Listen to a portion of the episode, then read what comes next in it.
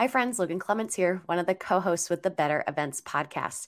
This week's episode, we are talking about how to manage multiple events at once. We share some of our current tips and tricks for how we like to manage multiple projects, some mistakes you might want to avoid, as well as some of the advantages and disadvantages of managing multiple projects all together. But before we get into it, we do want to remind you if you enjoy what you're hearing, please consider sharing your favorite episode with a friend or leaving us a review wherever you listen to podcast that just helps other listeners find us and we can continue to grow this amazing event community. Without further ado, let's get into the episode. Welcome to the Better Events Podcast. Join two event strategists, Logan Clements and Mary Davidson, who believe we can all create, host, and attend better events. In this podcast, you will learn about event strategy and actions that you can use today as an event host, planner, or manager. Hear directly from the people who are creating innovative and inspiring events today and tomorrow and grow your business along the way. Now, let's get started, and thanks for listening to the Better Events Podcast. Hello, everyone. Welcome back to another episode of the Better Events Podcast. Today, we are talking all about how to manage multiple events at once. And this is your co host, Mary Davidson. I'm joined by my wonderful co host, Logan Clements. And we are going to jump in with our conversation starter for today, which is March 26th was make up your own holiday day. What is something that you think is worth celebrating? What would be the best way to celebrate it? And what part of the year would you celebrate? What a loaded question, Logan. You you get to go first. My brain has so many ideas right now for kind of silly holidays. I love like, it. Like like I already am like National Dumpling Day. Ooh. Where you eat nothing but dumplings. Because a lot of different cultures have a lot of different kinds of dumplings. I don't I feel like it could be any time, but I feel like dumplings taste especially delicious in the colder months. So maybe this would be a good March, as you know, we're in March, or even a February holiday. Uh, some cultures already have dumplings around other holidays, but I would say probably we'll we'll end with that one. I guess listeners, let me know if you want to know some of my other crazy ideas. But Mary, what would if you could make up your own holiday? Uh, what how would you what would you do? I mean, my brain went pizza, but then you did dumplings. I'm like, okay, can't do food. Okay, so like hustle culture is real. So maybe it's like no hustle Wednesdays or something. Well, this is a, a, holiday though. Well, I don't know. Maybe we make it recurring. I don't know. What if or what if there was just a holiday? I'm like really off the cuff right now. What if there's just a holiday when the purpose of the holiday is to do nothing? I love that idea. it's not even all agree. yeah. Yeah. Yeah. You just sit there. That's how you celebrate it. It's by doing I, nothing. Mary, you're onto something because I do think yeah. a lot of holidays come with obligations and yeah. being social and having to do things, but having a holiday where we would all just do nothing. I think it'd have to be multi days. Maybe because I feel like people are like, oh, I can't, I can't do nothing for like all weekend, for example. I'm like, I'm gonna, I'm gonna, I need to get stuff done. So I feel like we'd get like the very productive people being like, I can't sit around for more than one day, but maybe we can get them to do one day at least. Yeah, there you go. Or I'm like, I'm like no hustle week. You're giving me flashbacks to when I lived in China and I loved Chinese New Year. The country truly shut down, especially if you worked like more kind of that like day labor hourly workers. Like you truly would go home and businesses closed, like everything shut down for a week. And I did not celebrate Chinese New Year, but I would, you know, honor it while I was there. But it was truly a week where like no one was working. And because I didn't have family to go visit in China or something, it was like truly a week off. It was really nice. And yeah. Or it's like like siestas why can't we? Let's start doing that. These other countries, they've got it right. Yep. I don't know, America, yep. we got to start adopting some of these. Uh, well, thank you for doing that exercise, Mary, because I thought that was fascinating. So, yeah. listeners, think about whatever your holiday is. Maybe we'll post on social and try to get uh, some threads going of people's ideas. But this week's episode, we are talking about how to manage multiple events at once. We have, this is important because I think it's something that Mary and I have normalized and it fluctuates just how many we are talking about at once. That's what we're going to kind of dive into that and some best practices. But I think this really dovetails nicely with our conversation with Sarah Shuey about freelancing, some of our other freelancing contracting um, conversations that we've had. And we also know that if you work full time somewhere and you're not a freelancer, you also might be managing multiple projects at once. And so it's going to be kind of project management, but coming at it from an event lens, and particularly one where Mary and I are often independent contractors or service providers. But I'm excited to get into this. Feels very top of mind for me. It's going to be, I think, a great conversation today for sure. Um, and yeah, I'm interested to learn from you, Logan. I think we'll, learn from each other a little bit for this too. But yeah, so let's let's dive into it. Logan, what does your um current event load look like? It changes on a on a weekly basis as I as yeah. I get through events. Yeah. Um, right now, I've had a particularly busy spring, so I've had anywhere up to like nine events on my plate. And when I say on my plate, that means I'm in either the like pre-planning, post-planning, or actually at that event. Um, and these events are everywhere from this like spring slash quarter one of the year. I feel like I've had everything from January all the way through like May, June. Um, and my role at those events has differed. So some are much more pre-planning and like I'm part of the planning process. A couple others are I'm just showing up on the event day. But to me, that is a quite a high volume. I, I, I feel like this year in particular, especially feeling like it was the start of the year that I felt I wasn't as confident how many things were happening. So eight, nine events at a time is a heavy load for me. Mary, how about you? What's your current event lo- load look like? Yeah, right around the same. Um, if we're talking about like like springtime, I gotta I gotta compartmentalize the year for my sanity. So maybe we'll, t- we'll talk more about that. But for spring events, I'm just like getting through the spring. Um, right now I have ten, but like there's some pending. I don't know if they're gonna like, get thrown in there or not. Um, and then yeah, that's like through through May. So past June, not even thinking about that right now. But the reality is the summer. There's so much time. but that's the thing, actually, which is why this conversation is intriguing. Is like, sure, those are like the event days. Maybe that's what I'm referring to. But like, actually, we still do have meetings for those fall events and those June events. So it's like you're actually managing more than that at one time. But it's kind of interesting. It, it's we're we are lucky. I will say that overwhelmingly lucky. So yeah, it's a good it's a great problem to have in terms yeah. of being I would say, and I'll speak for myself here, like pretty close to capacity between all the varying degrees of what I'm doing for the different events. I'm I'm pretty I, I have gotten to the point of probably about a month or two ago where I started saying no to things unless it really was something I like could not miss the opportunity on. Because I when again when I was an earlier planner, I would say yes to everything. And I've learned again, things will I will drop something if and drop the ball, I mean like responsibility wise, if I take on too much. So um, just kind of diving in a little bit, Mary, of like what our process looks like. For me, it's so hard to standardize because I, again, I have varying roles with different clients. Some it's literally just like a three day event and I'm on a couple calls once a week leading up to it. And then I'm going to that event. Others, I am like on daily almost or multiple times a week check ins and I'm really doing the, the gritty planning of it. So it's been really hard for me to standardize. I have created myself a tracker which Mary has seen. I've held it up before. It's a lovely, like, Word doc I made myself that has all of my projects listed out and sort along the top. And then on the side, it says urgent and not urgent. And it was is currently two sided. And I've also included all my content like podcasting and YouTube on there, as well as some volunteer work that I do. I mar- I do marketing for a couple organizations on a volunteer basis.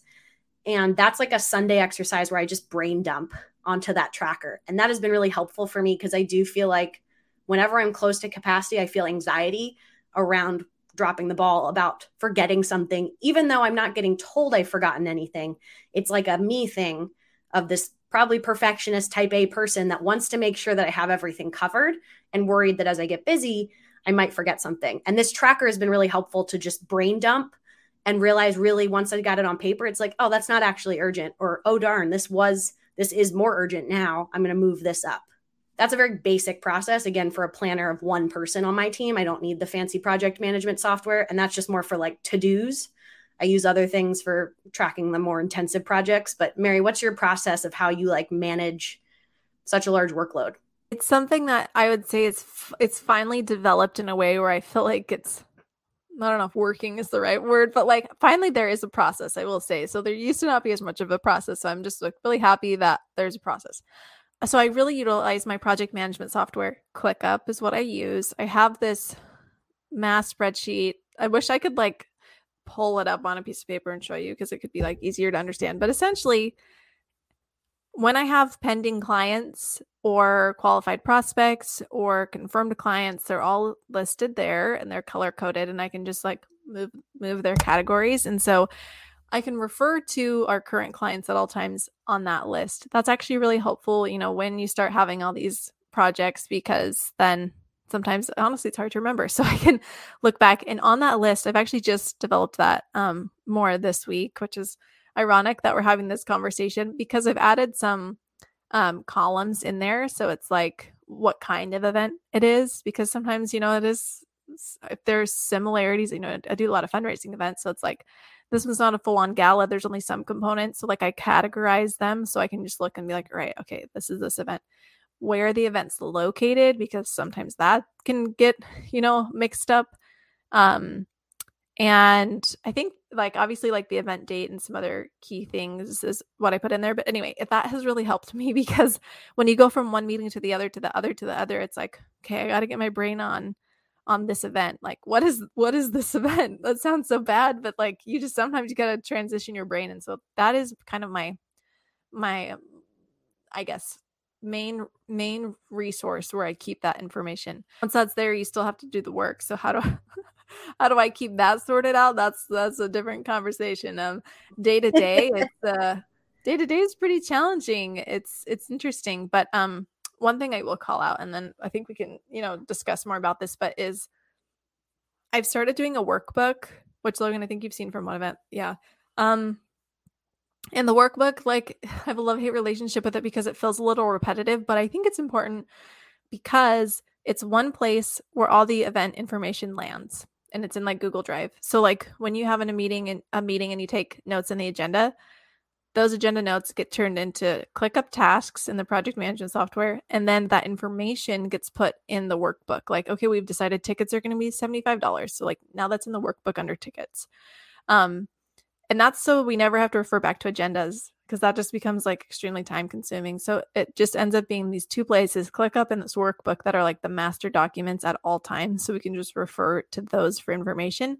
And that has been the biggest lifesaver in keeping these events straight, to be honest. It gets so confusing. And in that workbook, it captures, I, I should probably share with you all what it captures. I'll pull one up, but it's um like budget if it's applicable, sponsors if, if we're tracking those, any vendors, there's the vendor tab in there. I put the run a show in there um, an overview. So just like the events from noon to 7 p.m. and just like like super brief what is included and the audience, the the goals, the event date, the location. Um, like I said, ticket sales or like what other revenue components are part of the events. Um, we track supplies in there because you know along the way people are like, we need the supplies, so we stick it in that. Um, there's a roles tab that discusses or, or just shows you know like who's who's involved and along the way you can assigned people roles for the day of the event, things like that. So it's pretty uh, massive, I will say, but that's been but so important. I mean, I have one too, and I now have an internal one that's like a me tracker workbook for every project. This was what I did on my retreat last year. Was I sat down and made this, made my updated my workbook because, like you, Mary, it's mine's also like a multi-tab spreadsheet that lives in Google Drive because it's editable and live. Because for me, I found it won't get as robust if it's just me working on a project but a lot of times i've been bringing on team members or people to do to work with me on the event and i found having one document of truth like you're saying it's so time consuming to be like just look at the notes. And it's like well you could but that's going to take so much longer versus if you just have the the who what when where why is like the basic. And then i think yours and mine we both have our many more lines that to me sometimes feels like homework but it's a good exercise to go through like what's the purpose of the event? Who are the key players? Where's the venue? What's the parking situation like things this it turns into your like frequently asked questions for your team for yourself identifies the gaps of like what you haven't talked about.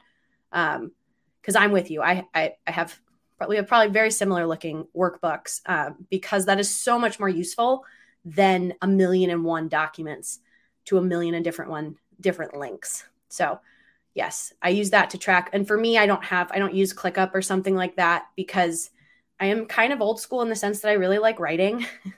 like I have a handwritten planner. I just told you about my handwritten tracking list. It's like a piece of paper I print now each week.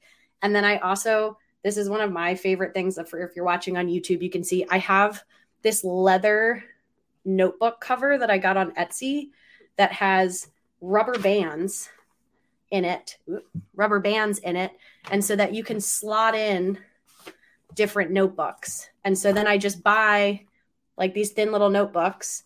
I can buy them from Amazon, like a pack of like 12 or 15 of them. And then I've started doing, because I used to keep one notebook of all of my notes. And the more projects I did, the less it was helpful to have to then like skim through to be like, when's the last time I did a call about event B? Now it's like the B event has a whole notebook to it. And then I'm just flipping to it. And then it's one stream of consciousness for me of like, yes, like you, Mary, like in a perfect world, everything that I put in here gets into my workbook. But it has also been really helpful at times to then refer back where someone's like, did someone say something on that call about this thing? And I'm like, let me look. And it's like, I like, I like to write when I'm on a call versus typing. Um, and so that's just really fun because then I can, when they fill up, I can take them out. Or if the event ends, I can take it out. Um, and I'll usually lump them sometimes by client if I do multiple events for them. But um, it's really nice. And this like leather little notebook just gets more weathered with time. It's really, it's very durable. That's awesome. That made me just think like, yeah, okay, so we've established like the system. How do you like from your day to day know like what task to actually do? And then I I want to hear your thoughts, Logan. I want to share something too. Um, I've been keeping this a secret from you, Logan, because you are such a fan of the Passion Planner. But I got its competitor, the High Performance Planner. That's the one I ended up getting. And okay. I'm trying it. I forgive you. used to it. And I mean, I think all in all, the goals are like the same, but yeah. they have prompts that I will share with you, which actually it helps the the day to day management, if you will, because I will say like, how do you manage multiple events at once per day or per week? It's like priorities. So you just you make your priorities, and so it, each day you have like these pages of like one page of prompts and it says to list the top three goals or priorities is one section. The second section is tasks that absolutely must be done today. And those two sections keep me honest because the rest of the stuff is kind of fluff, like, and, and things change. But those two sections, I'm like, I got to get these things done today. And that is just it. And that has really helped keep me on top of some of these priorities when it comes to managing all these people. Yeah. I mean, if anything, I feel like a strength from having to manage multiple projects at once, again, whether you're a contractor or you work full time, is you do have to get better at prioritizing like what is a true must do. And then the harder part for me has been coming to the realization like there will always be more work. There will always be more I can do. Should I do it? Probably not because you need to rest. We talked about that earlier, Mary. Rest is so important. Like, uh, so I'm I'm with you. I I have some like virtual like I'll make notes in my in my call notes. So I guess the way I do it is like I have sub I have folders in Google Drive for each of my clients and in that I'll keep a call a call notes log um, that is usually stream of consciousness. Sometimes the client wants access, sometimes it's just for me, and that's where I'll log to dos, and then I'll kind of transfer them from there to that either that tracker document for me is like my catch all, and then on my passion planner for my day of, I've now started putting uh, I've put a little divider so I can't fill up the whole day because I used to do that with to dos. But it's like the top parts to do. And then the bottom stuff is like meetings, calls, appointments, things that happen at a certain time. And I purposely have learned to limit it because if not, I'll fill it with so many to dos. And now it used to be all of my to dos, but since I've implemented this tracker, that catches that. So now it's turned into the like, if I can get four things done today, this is what I'm getting done. So it's like my short list from it's like that section that you have.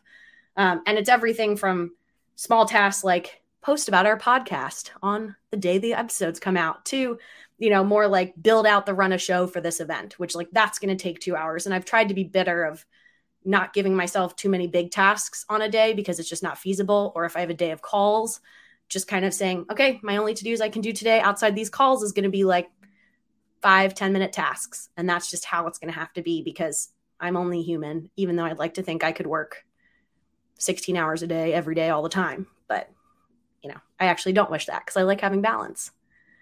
Um, but yeah, it's a little bit of everywhere. But I found if I write it, I remember it. Yeah. So listeners, find what works for you. But I think that's just a great call out is is bite-sized chunks. For me, like when you're managing so many projects, it becomes very overwhelming. I have so many moments when I sit in front of my computer and I'm like, I don't know what to do. Like, what do I need to work on right now? And so something like that, an exercise at the beginning of the day or the beginning of the week or something. Actually, ironically, though it may be only a few tasks that you have to get done that day, is actually going to make you more productive because at least you're doing them. Like instead of just sitting there having that like moment of oh I don't know what to do.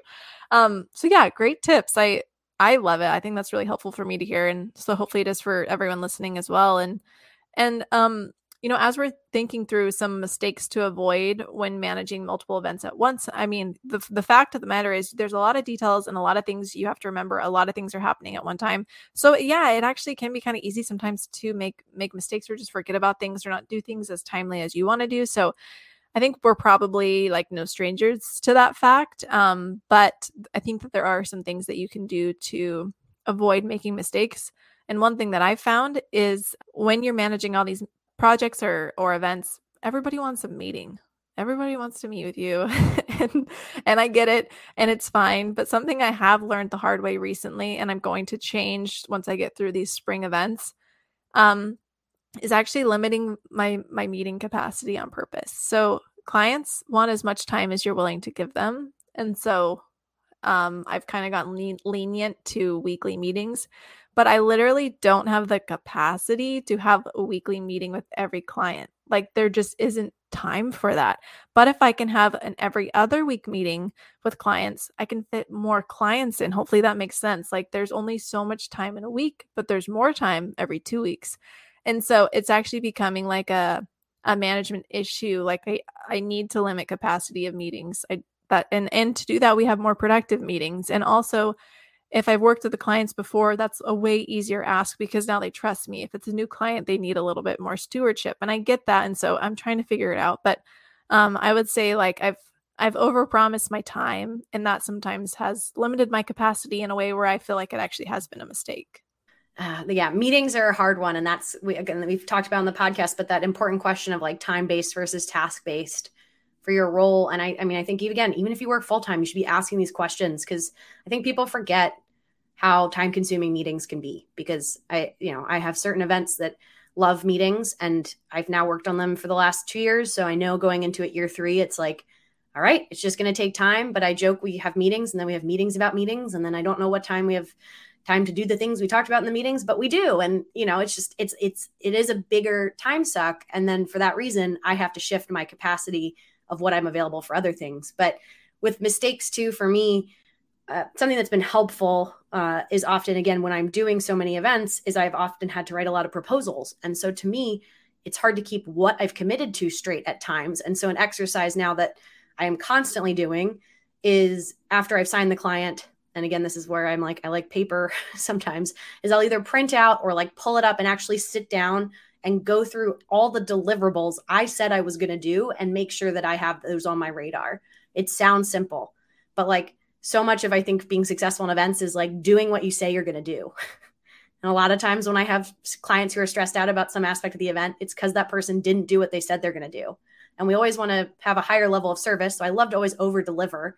But when I'm getting close to capacity at this point, it's been like, okay, what did I commit? Let's make sure I'm doing that. And it was great because one of my clients who did want a lot of calls, Mary, like you're talking about, that wasn't in my scope. That wasn't what I had said that I was going to do. So anything I'm doing to fit in those calls is me going above and beyond.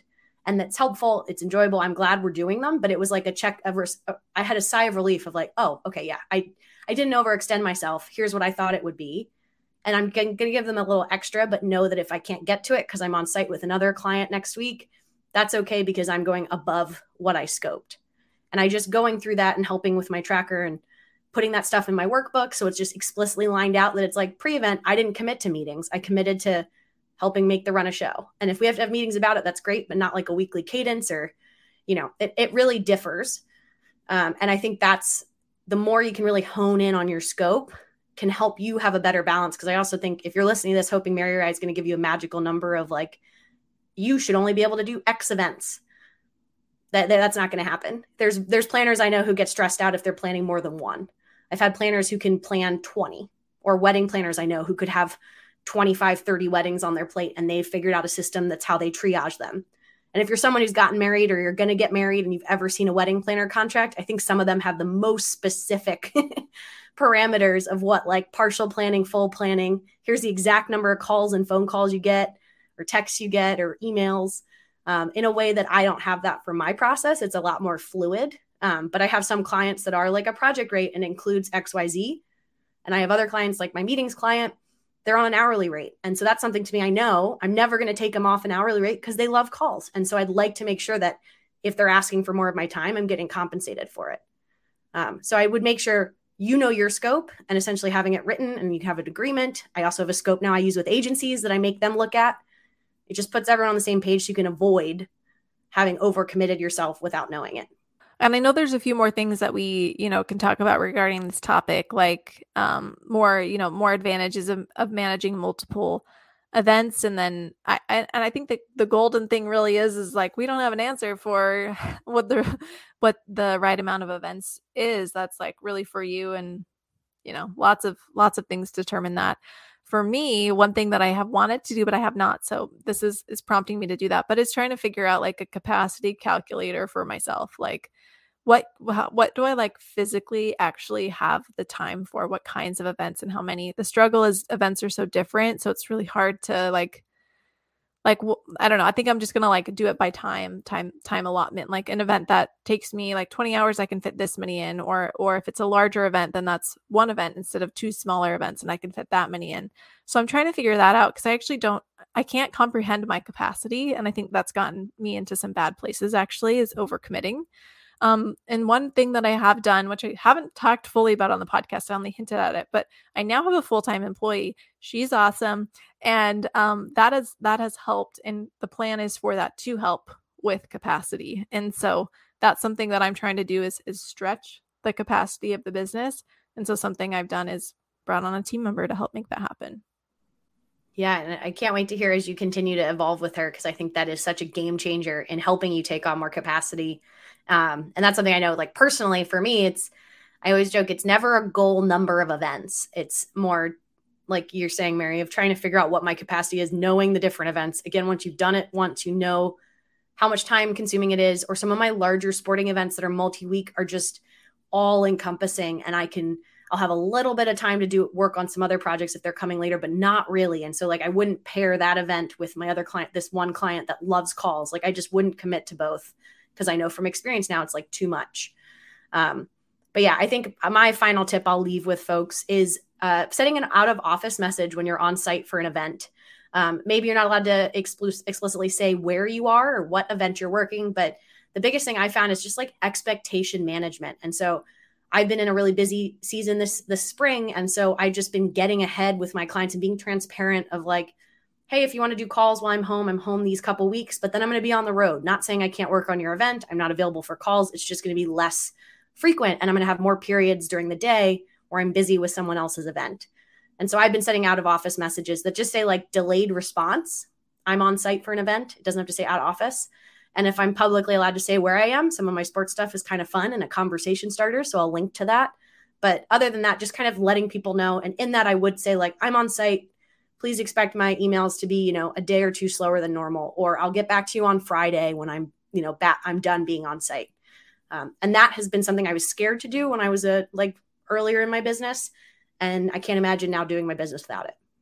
I love it. Thank you. Great, honestly, great tip, important tip. So many so many good tips. I I have liked this episode. So. Yeah, we've got our we've got our wheels turning. We could probably talk about this for another like three hours. So I know be, there's definitely gonna be a part two of this. But I think it's time for our bonus tip, Mary, and you have our bonus tip this week. All right, my bonus tip is actually pretty perfect for this conversation. So if you're watching our video, if not, I'll link this in the show notes. Um, I got this cute little timer from Amazon it's a timer for children is what it's called on Amazon. So yay for me. I'm actually matching it right now too, which is like really perfect. Anyway, um our colleague Laura told me about this and I ended up getting one because I'm not great at time management and I recognize that about myself. And so this is a 60 minute timer so that I can keep myself honest on how long I'm spending on tasks and not waste time. So that is my bonus tip for today is if you struggle with productivity, get yourself a timer. Love it, Mary. We should put that link in the show notes for people if they want that specific timer because it was very cute. Yeah. But thank you so much for listening. That brings us to the end of our episode. You can follow us on Instagram, Facebook, Twitter, and LinkedIn at Better Events Pod. You can send us an email at bettereventspod at gmail.com. And you can always connect with us personally on LinkedIn by just searching our names, Logan and Mary, on LinkedIn. We love hearing from you. And as always, thank you for listening, and we'll be back in your feeds next Wednesday.